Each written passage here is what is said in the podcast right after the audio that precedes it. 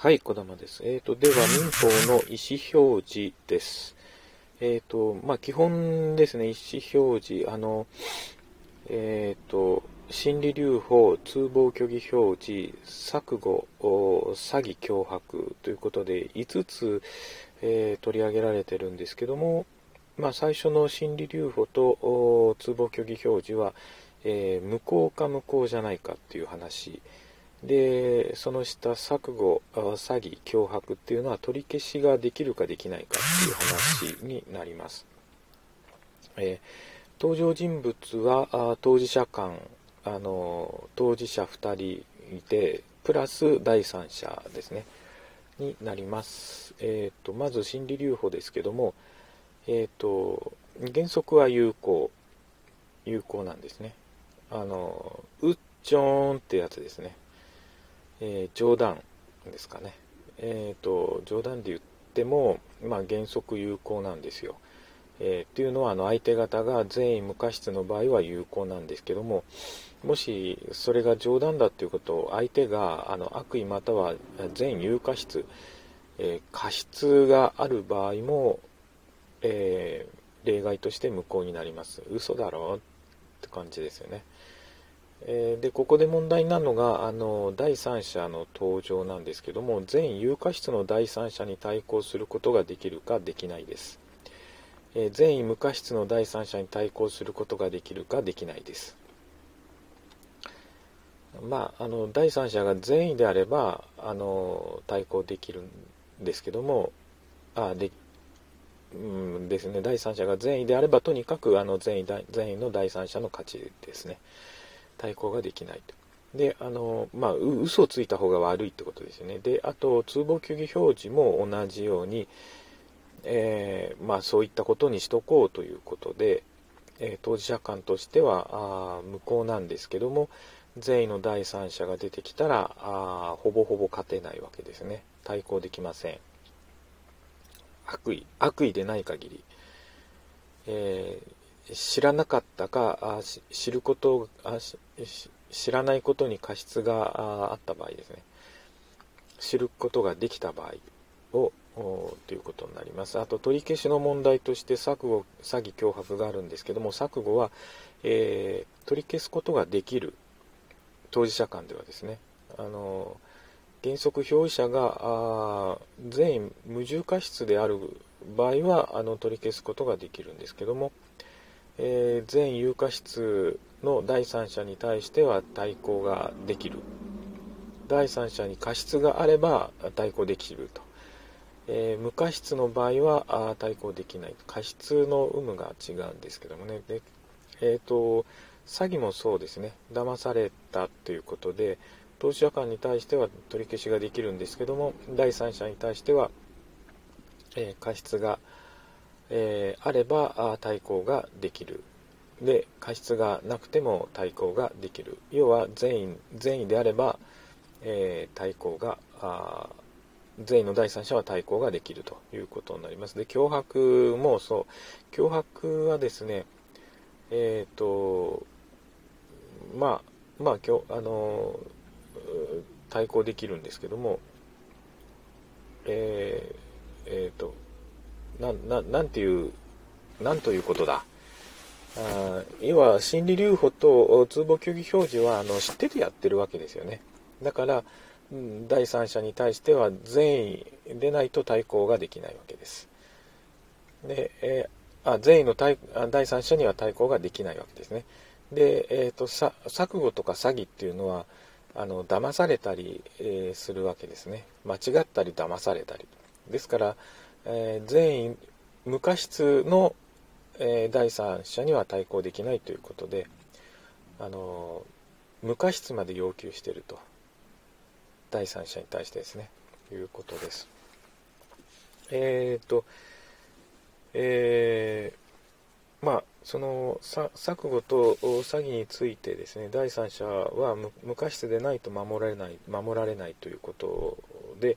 表者の方をあの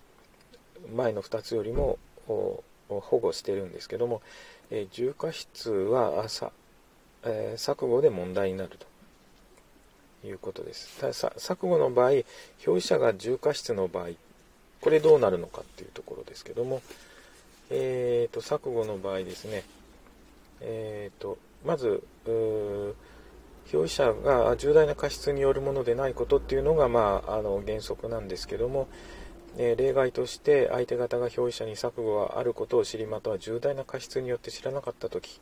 え、相手方が表示者と同一の錯誤に陥ってた時、まあ、共通錯誤。これが例外になるということですね。なかなかあの2点3点例外があるのであの気をつけないといけないところですけども。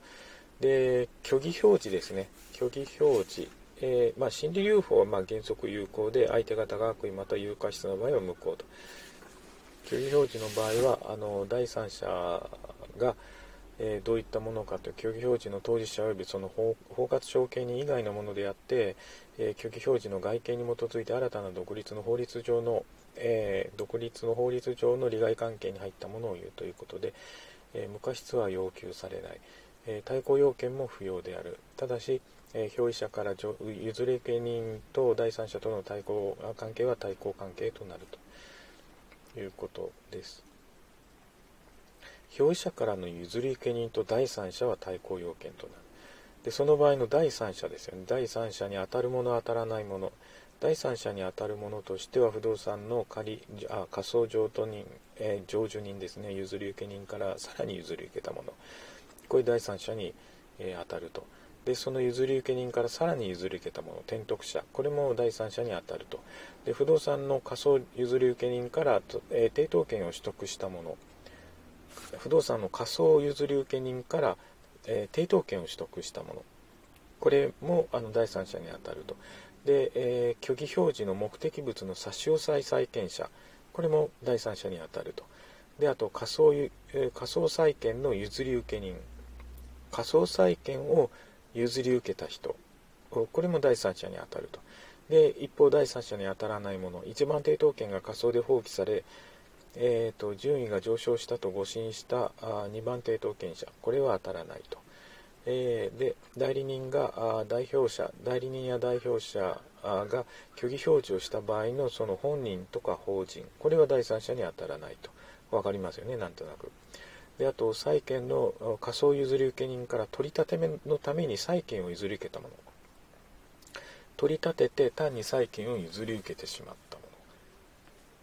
えー、当たらない。第三者に当たらない。仮想譲り受け人の単なる債権者。仮想譲り受け人の単なる債権者。単なる債権者。これは第三者に当たらない。仮想仮想譲渡された債権の債務者。債権の債務者。これはもちろん第三者に当たらない。土地が仮想譲渡された場合の土地上の建物の賃借人。これも第三者に当たらない。借地上の建物が仮想譲渡された場合の土地賃貸人。借地上の建物が仮想譲渡された場合の土地の賃貸人。これも第三者に当たらない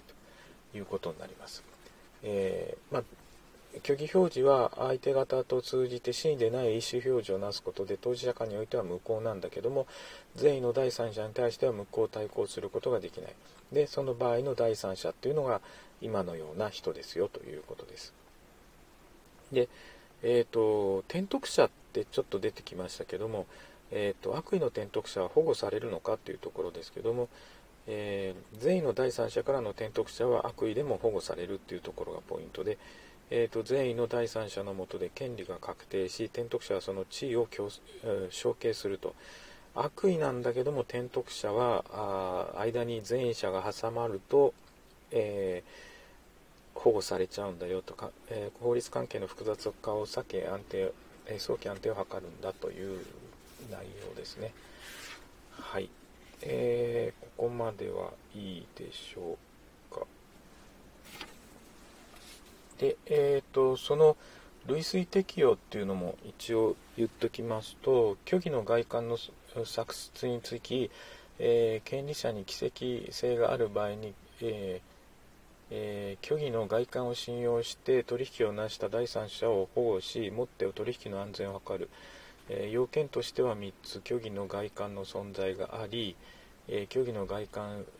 作出についての、え権利者の奇跡性があり、えー、外観に対する第三者の信頼があり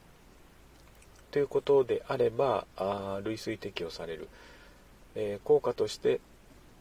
えー、権利者が虚偽の外観を意図的に作出した場合善意の第三者は保護される。虚偽の外観について権利者が明示または目次に承認した場合善意の第三者は保護される、え、権利者が作出した外観が加工された場合善意無過失の第三者は保護される。虚偽の外観が作出されたことによってついて、えー、権利者が知らなくても権利者にはあまり、えー、権利者にあまりにも不注意な行為がありその奇跡性の、えー、程度が自ら外観の作出に、え積極的に関与した場合やこれを知りながらあえて放置した場合と同し得るものと思いほど重いものというべき場合は善意無過失の第三者は保護されるということです。で、えー、っと、錯誤の前に、えー、霧のいいところで、一旦、はい、今日はここまでです。